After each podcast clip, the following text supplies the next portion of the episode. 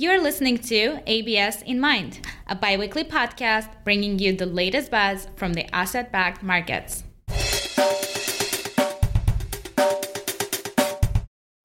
Hi, everyone. Thanks for tuning in. This is episode 7 of ABS in Mind, and I'm your host, Diana Satyan.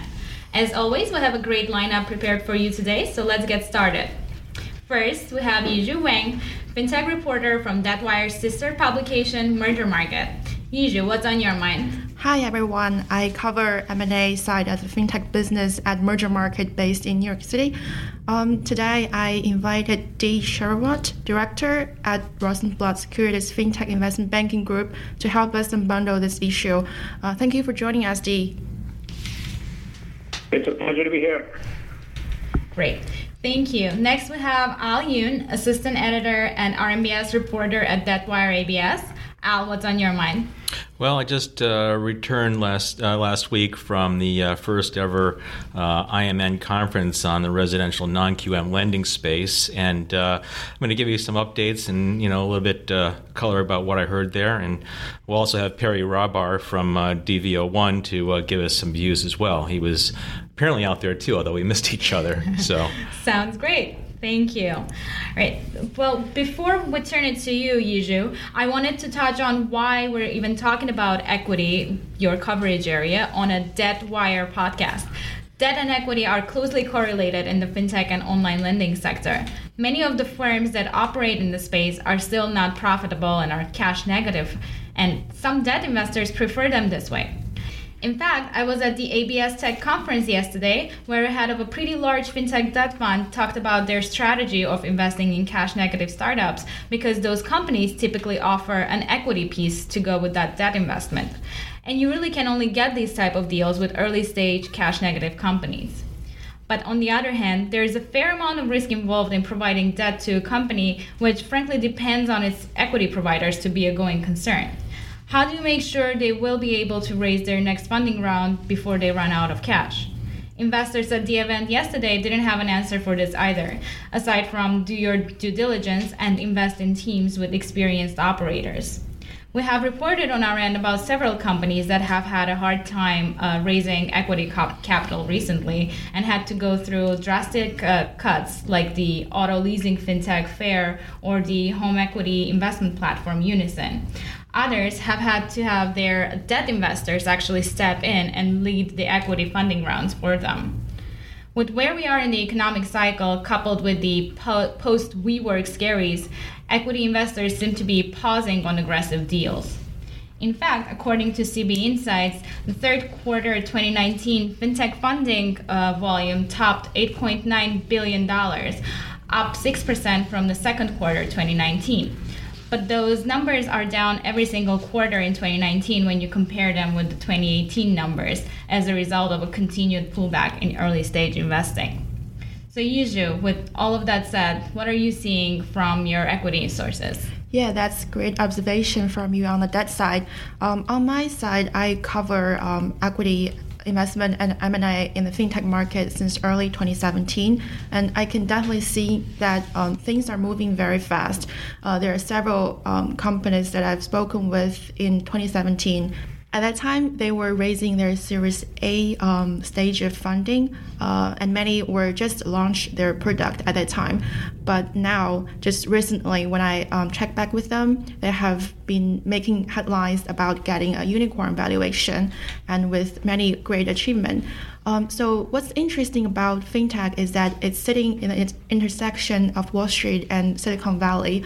Um, so for typical Silicon Valley um, tech companies, they tend to raise equity rounds uh, uh, periodically uh, to fund the most recent development.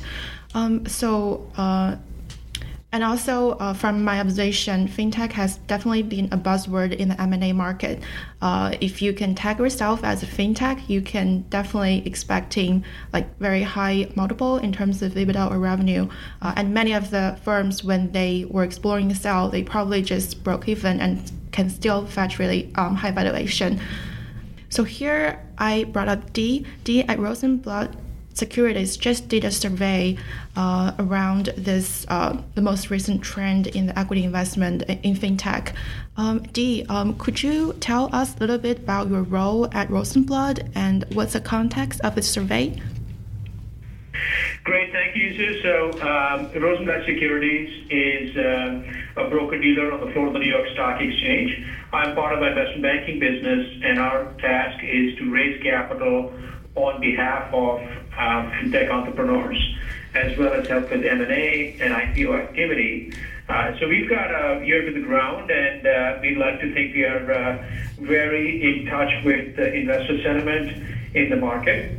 And uh, the numbers, like you were saying, uh, continue to, I think, look pretty okay in terms of both uh, M&A as well as fundraising. But as it happens in the private market, the numbers sometimes are not a good indicator of what's to come in the future. And I think on the back of uh, the softness in the IPO market, in the general IPO market, so you know, a couple of the large uh, IPOs that have gone that have happened this year that haven't uh, done very well, uh, like Uber and Lyft, as well as others like WeWork and Airbnb that have been pushed back. We are uh, expecting to see maybe a knock-on effect of those uh, of the private market as well. Broadly, the all all private unicorns, and then maybe a knock-on effect on uh, on the fintech market. The survey that we did a month ago of large and small investors uh, that are all in the fintech space was not about asking the question that, you know, when do we expect uh, a downturn to happen in private fintech funding?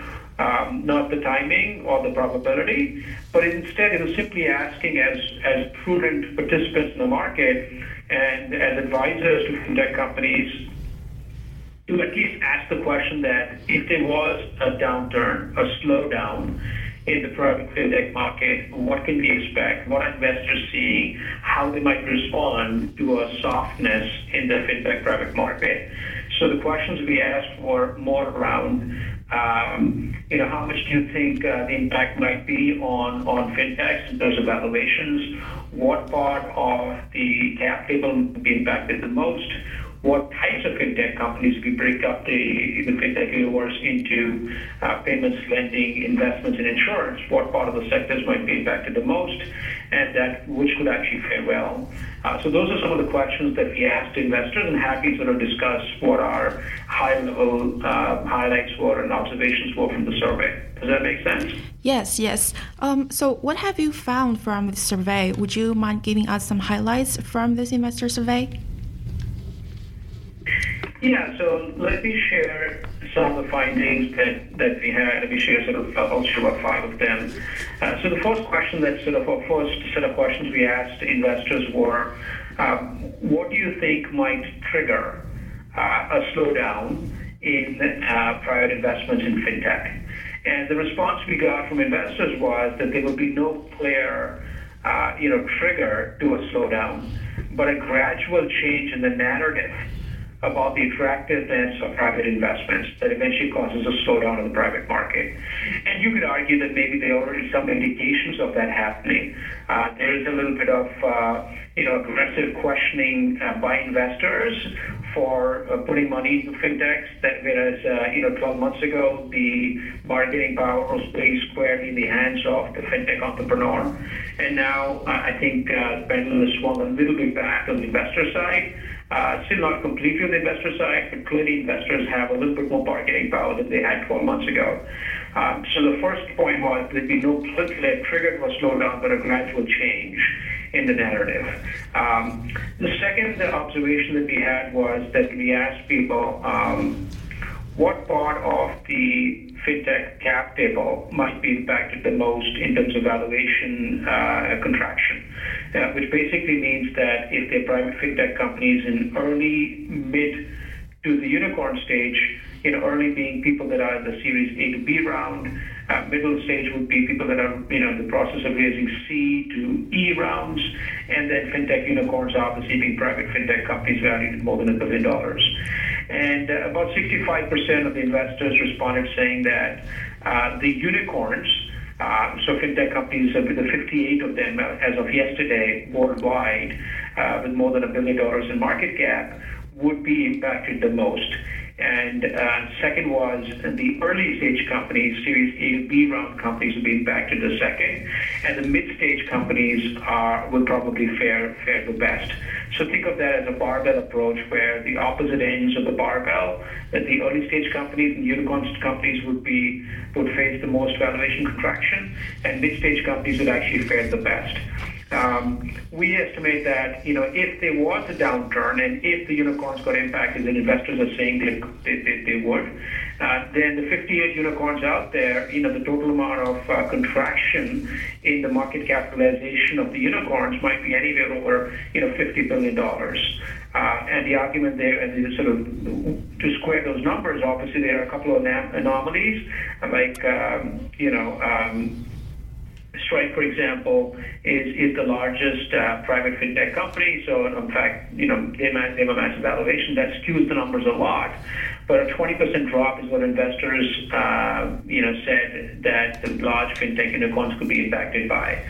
Third, very quick observation was we asked people what sectors in financial services would actually face the greater, greatest amount of pressure. And probably no surprise, people said lending all the lending players, private lending firms, would actually suffer the greatest drop. Um, and the least impacted would be the payments guys. That kind of makes sense because uh, you would expect in a private market contraction, lending uh, is more susceptible than payments. Payments is obviously very transaction-driven business, and uh, trans- payments would actually, you know, be least impacted. And then capital markets and insurance would be somewhere in between lending and payments. Uh, fourth quick observation was that we asked investors, what are your top two concerns? What are you concerned about most in a slowdown in the private fintech market? And the top two concerns for, for investors were uh, one, um, it would make raising new funds difficult for firms. Um, and second was for investors was that their the investments that they considered their winning investments will you know suffer collateral damage as overall the market was suffering. Let me explain what that means. So winning investments basically means that in the venture capital business, you are usually depending upon you know the top two or three, uh, or if you're lucky, four or five of your portfolio companies that are carrying the weight of all the other portfolio companies that either go bankrupt or are not doing very well. So you're depending upon a few winners to carry your entire portfolio. But in a down market or, or a slowdown, your winning investments, even the best alternative lending player or robo-advisor or a challenger bank, might also get impacted and pulled down because the overall market tends to be slowing down. So, you know, the argument, the analogy there being, you know, when the tide goes out, all boards come down, right? Not, not, only, not only large boards, small boards, everybody sort of tends to come down. Mm-hmm. Fifth observation was that we asked people um, that what would your invest, what would the sentiment be for you as an investor if there was a downturn? And this is very surprising, where over half the investors we surveyed said they'd actually be opportunistic and eager to actually go out there and invest in, in fintech if the valuations dropped and there is a slowdown. And in fact, a lot of investors said they're actually readying their shopping lists to go out shopping if the market actually slowed down. And uh, that seems a little high to us, 55% of investors, because obviously you've got to have if, if if more than half the investors are saying they were, they are active buyers, then you would expect you know, somebody needs to be selling. So we, you know, I think the market's being a little too optimistic, uh, but it's a good sign that investors feel like they're not just going to hunker down and, and ride out the storm, but they'd be active to go out there and acquire companies and invest in companies uh, if the valuations uh, dropped, particularly in very frothy areas like retail banking, where valuations have been on a tear over the last few years. So those of some high-level findings uh, from the survey, and uh, we have a webinar on December 3rd uh, that's open to everybody to listen in further uh, on analysis on, on changing or shifting market conditions in fintech. Thank you very much for the thorough explanation. It's very helpful. Just curious about um, an interesting color you want to share uh, when you're conducting the survey, when you talk to investors on this topic. What is the general sentiment you get from them? Yeah, sure. So, like I was saying, the investor sentiment is, uh, you know, I think uh, over, over, overall the investor, investor sentiment is, I'd say, twofold. One is uh, they all believe that as long as the music is playing, they need to keep dancing, which means as they are, you know, they continue to be entrepreneurs looking for capital and other investors eager to invest, they cannot withdraw and hold the powder dry. They need to be very active in the market as well, you know, looking at deal flow and continue to make investments. So, so right now, when things are still looking okay, they are pretty actively investing. But uh, very quickly, they will say, on the other hand, they are being a little careful because we are in the 10th year of uh, a private uh, market up market. So we could be we could be in an inflection point of uh, the market cycle changing or shifting, and I think people are beginning to be a little skeptical and careful. Um, you know, some may be cynical, but mostly just saying you know a little bit more conservative than we were 12 months ago, and then preparing for a slowdown. Like I said, uh, over half the investors saying that they'd be opportunistic and would actually go out there and make investments. They would be eager investors if the valuations became a little attractive in a slowdown, particularly in frothy areas of the market where valuations have been pretty high, and a lot of investors have felt like you know things are priced way too much and well above fair value. Uh, and that's particularly in the mid to late stages of fintech growth. I think in those areas where people are very valuation sensitive, uh, the investors are saying that uh, you know, if the valuations came down 15, 20%, for example, in the lending space, uh, they might be eager to get in and, and make some investments. So that's kind of what we heard and uh, have seen through our survey as well as our regular sort of check-ins with investors what investor sentiment is. Got it. Thank- it's uh, fascinating, actually. It's uh, for for me especially. I think that hearing that lending is the one area of fintech that's like most concerning to investors is definitely of interest. We're seeing on the debt side too, investors get a little cautious cautious, but a lot of them are also saying, you know, the, the recession won't be consumer led, but still the earlier stage uh, lending firms are, are are are not let's say are raising a little more questions these days. The thank you and Yizhu, thank you both so much. Switch to uh, non-QM now. Al, can you start okay. us off, please? Sure. Well, I mean, non-QM and uh, all the companies involved there, I suppose, could be considered fintech too. sure. They're, they're in the financial sector and they do use technology. So, I mean, everything is the same, I suppose. But uh, anyway, hello, Perry. Um, I'm sorry I missed you at the conference, but uh, let's catch up now. So we both just returned from this conference, and uh, to to me, uh, you know, the message is everybody was pretty much all bulled up out there. You know, volumes are up, delinquencies are low, uh, the rates chart, the rates uh, to the borrower are higher than uh, conforming markets. So what's not to like? That was the, the, general message that people were trying to sell out there. I thought. But um, first, uh, Perry, you know, tell me a little bit about your involvement in in non QM. Yeah, so um, you know, we we start. I started the company five years ago. Um, specifically focused on online lending, mostly in the consumer and student loan space. So what we what we envisioned when we started the company was building a new data reporting and analytics infrastructure for the market, both issuers and investors from the ground up.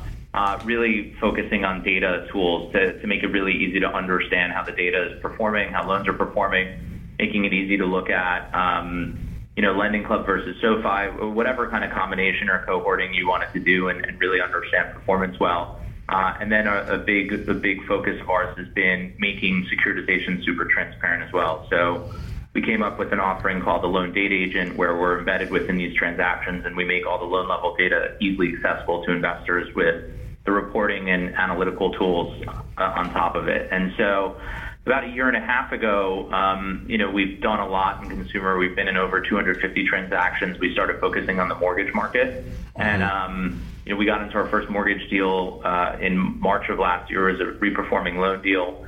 Um, and then in November of last year, we got into our first non-QM deal, and since then we've been super focused in, uh, you know, partnering with other issuers. So uh, NRZ was our first partner. Okay. And we got into WAMCO transactions, Angelo Gordon, Oaktree, um, and we have a few others. We recently uploaded some Blackstone deals, and we're working with a few other issuers. So we're kind of on the forefront of like the I would say the securitization boom with with all these with the non QM world. Um, both on the issuer and the investor side, we've been having a lot of conversation. Okay, great, thanks. So uh, I actually, I probably I should have waited until now, but before I, you know, I mentioned my, you know, basic takeaways from this conference. I mean, would you agree with that? I mean, what was your your general sense of things there? Yeah, I would say um, everyone's excited, and uh, understandably so. This is a market that hasn't existed for the better part of 10 years, um, where uh, everyone's always been waiting for the non agency market to come back. Um, I think, you know, one of the things that is uh, was a big conversation with, with a lot of people that I was speaking with in the panel that I was on is like, what exactly is non QM, right? Like, so the non-agency mortgage market, we've been seeing prime jumbo securitizations from the likes of Redwood and JP Morgan mm-hmm. uh, for a while, but really I think we've started to see um, this what we call non-QM, and there's a lot of different, um, whether it's lower credit borrowers, whether it's document impaired borrowers, or whether it's investor properties and so forth. There's a little, a few different buckets of it. Um, but you know, it's it's growing, um, and I think everyone's really positive because um, there's there's a lot of opportunity here. I think there's also a lot of uncertainty as well. At the same time, like how big is this market going to be? Mm-hmm. Obviously, the QM patch uh, weighs heavily on on everyone. So it's just there's there's a lot to talk about here. It's not just kind of um, like some of the other markets that it's very much kind of status quo. It's growing, right. it's developing, it's new there's a lot of different ways it could play out. And of course, that you know investors want to really try to figure out a view here, and, and, and it's something that they can maybe be involved in for the next couple of years. Well, since you deal with the securitizers, I'm wondering what they tell you about uh, where that growth is going to come from. Is it going to be organic, or is it going to be coming up with new products? Uh, one of the words I kept hearing there, which is uh, can be a good word or a bad word, is innovation. Um, you know, if you thought about that in terms of what was produced 15 years ago, it might make you cringe. But that was, I mean, it had to be a word that came up on every single panel at that conference.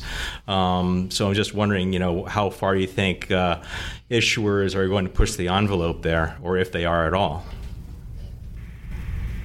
Well, I think it's, um, you know, I think there's a few things that will affect that. Uh, let's just say if nothing changed, um, and because uh, I, I, thought one of the most interesting takeaways that I had was a lot of these issuers were talking about how um, the the backup in rates was actually uh, in, counterintuitively it was it was harmful to non-QM in a way because it, it, it took a lot of resources away from the focus of non-QM product into more pure cash out refis. So I really think it's just a it, it's just a, a matter of focus and and how some of these bigger issues um, really kind of transpire over the next few years, right? So mm-hmm. um, if the QM patch does expire or there's some sort of transition, but you know that there's going to be this massive supply coming, you know, it's really about how much do people have to push the boundaries just to create product. And I think if there's more product that's naturally going to come their way, um, I think uh, you know it might it might relieve some of the pressure to kind of really figure out new crazier things. And um, I think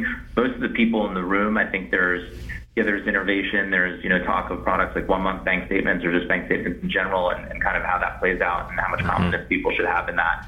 But I do think the conversation's a lot more open, um, a lot more. You know, I think people, even though they might not be able to participate in certain types of products today, are open to hearing it out, but also looking at it from a way that's way more um, I would say just critical in a way, just making sure that it, we're not just opening up the boxes and um, and just to blow up volumes in a sense. Like sure, I think that's all. I think that's all true. I mean, one of the things I found is uh, um, investors who uh, say you know large funds, private equity, and whatnot that have not been involved in the trade uh, thus far. Uh, they were swarming the place, basically trying to meet up with lenders and perhaps uh, you know make an investment and try to uh, make sure that they get some some asset flow their way once the market you know takes off even more. Um, yeah. So, well, so there's also been a lot of M and A in this space too, mm-hmm. um, which is been interesting over the last few um, months, where there's been some deals and some transactions where originators are being bought and, and so forth. So it, it's it's it's kind of evolving. There's a lot of things happening on all fronts, not just the loan origination front, not just the investor front, but also on the on the corporate side as well. Um, just getting back to uh, potential growth in the market and the potential size of the market. Um, one of the things that the lenders have been telling me for years, and I'm surprised it's still going on, is that uh, it's all about sort of education of the broker community. You have a lot that uh, I mean, you had mentioned Perry that uh, you know rate the the rate move this year has uh, turned a lot of attention to uh, basically conforming refis and whatnot. Uh, but uh, there's still um, a lot of uh, under, under underserved borrowers out there. Is that what you're hearing as well? Uh, yeah, yeah, that that's for sure, and I think that's what really this this product touches upon. I think. Um, you know, that's just, I think there's a lot of focus on just really trying to understand the dynamics of, of who the borrowers are, why they're taking out these loans, why they might be, you know, taking out a loan that's, um, you know, to 200 basis points through conforming and so forth. So I think everyone's just trying to really um, get educated on what's going on. And I think uh, that's all across the capital structure. Obviously, a lot of the growth is being driven by uh, funds that are you know, putting on these programs, and a lot of them are retaining the credit. So I think that speaks volumes just to the confidence that they have in what they're doing, mm-hmm. um, and and the credit quality of these loans, and also just beyond the borrower, but also the, the loan itself and the characteristics and the LTVs and, and so forth. So um, I really do think this does look very different, but I think a lot of people, especially as you go higher up in the stack um, and you're looking at investment grade bonds, I think that's an area where um, again, if this market is going to grow, you're going to need a lot more participation. You're going to need a lot more funds that are familiar with uh, with this asset class, both from an underwriting standpoint and understand what's going on, and over time, being able to monitor performance closely. Because look, there is a lot of scar tissue from people who uh, invested in investment grade mortgages. So this is something naturally that um, you know it, it's going to take a while to really be able to bring a lot of people back to the space. Yeah, I'm glad you mentioned that. I mean, in terms of uh, in investors, I mean, you're talking about the bond investors being scarred about buying bonds in the past. Yeah. Yeah. Okay. So I'm glad you brought that up because uh, I mean I didn't see a lot of sort of end buyers of the securities at this conference. It was a lot just about sort of the business of non QM. I thought, but um, you know when you look in the market and uh, where where uh, deals are getting priced, I mean it seems that uh, investors are pretty happy with the credit quality and pretty happy with the structures of the deals uh, thus far. Of course, that's an, you know against a backdrop where you have uh, 15 trillion dollars of bonds in the world with uh, negative yields, and so you know you have to buy something, and they're happy to buy something uh, that pays uh, more than your standard agency MBS for sure. Um, but uh, what do you think are some of the other risks about uh, non QM? Um, you know, when I go to a conference like this and everybody is just smiling and happy, I mean, just because I'm a reporter, I have to wonder what's really going on here. I mean, you know, looking for any holes in that in that in that conversation. I mean, have you have you noticed anything else, like you know, in terms of uh, you know pushback on the non QM lenders, or things that they're doing that are uh, maybe not so uh, not so prudent? Yeah, well, look, I mean, I think I think a lot of those people are smiling just because there's something for them to do. Okay. it's been a long time, right? Sure. So, so that's one thing. Um, I think, um, look, I don't think people, even given the current like macro environment and, and negative rates and so forth, I don't think, especially as you get to the top of the capital structure, I don't think, from what I understand, and, and we're not like directly engaged in the, the sales process and the roadshows of these transactions, but from speaking with the issuers, it's not just like you know, there's people buying AAAs blindly. Um, even at the AAA level, I think there's a lot of diligence that's being done um, on the issuers, really understanding their underwriting guidelines, really understanding, you know, uh, how their programs work, and uh, and trying to kind of poke holes into um, the types of borrowers that they're that they're chasing, and stock types specifically get the most attention, obviously. Um, so. I think it's it's a very prudent. Um, you know, if you just take a snapshot of it today, I think it's a really responsible market at the moment, and I think that you could see that through uh, the the total delinquency numbers. And I think even those, when people quote total delinquencies, I think they're a little bit skewed based on some more seasoned deals that are not necessarily kind of this newer like the production that's been going on for the last you know year and a half, two years. So I think in if again if we're just taking a snapshot of today, I think it's mm-hmm. a pretty I mean, it's a pretty bulletproof market, and in terms of if you look at the credit quality and you look at the uh, loan quality, um, you know, where LTVs are at, I think the risk is just you know there's a lot of people diving into it. As you saw, there was a lot of people that was less of an investor conference, more of kind of like a originator and and issuer conference, and uh, there's a lot of people that are diving into it, and I think things will get more competitive. And naturally, when things get more competitive, the box starts to widen a little bit. Um, you know, and that's just you know how responsible is the market two years from now, three years from now. I don't think it's something that you know you get comfortable with today, and then you're just good for the next few years, and you keep buying, and you don't ask any more questions. So that's why kind of um, what we bring to the table in terms of having all the performance data uh, in one place and really accessible to anyone, not just people who've set up like the the whole million dollar analytical infrastructure over the last 20 years that they've used for mortgages, but even for those AAA guys to really be able to hold people accountable and understand how performance in this space is evolving, um, how uh, origination characteristics are evolving year over year, vintage over vintage. And so that's the case that we're making with all the issuers and also with all the investors. Um, again, because this this buyer base that exists just today is not going to be able to support the size of the market that we're predicting three years from now. You know, there's got to be a lot of new people that come into the space. Um, to, to fulfill those markets, the volumes if it does become a hundred billion plus billion dollar a year market. That's right. I mean, uh, as as of now, there's certainly plenty of uh, demand to buy these these deals. Uh, you know, however, we have done some reporting on uh, you know some holdouts uh, in, in non-agency, some large investment companies that uh, still say they refuse to buy new deals because the reps and warrants just aren't as as hardy as they as they want them to be. But um, you know, I, there's, uh, I mean, I know that, uh, for instance, PIMCO has, you know, they've been out, well, they were out years ago talking about uh, how the reps and warrants are just terrible on new deals and how they want some changes, like a deal agent to, uh, you know, enforce the enforce the uh, the contracts and whatnot. But uh, you know, even now they're stepping into in, into these some non QM deals, and as a matter of fact, they're an issuer too, for that matter. So you know, things will change incrementally in that regard.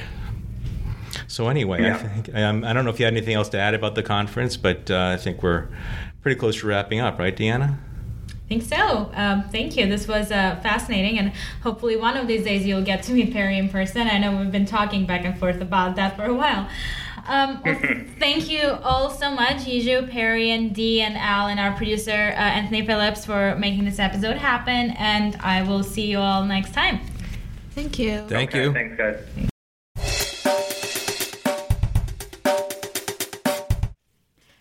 Thanks for listening to ABS in Mind. If you like our show and want to know more, subscribe to Debtwire and follow us on social media. Please like, share, and comment, and join us for our next episode soon.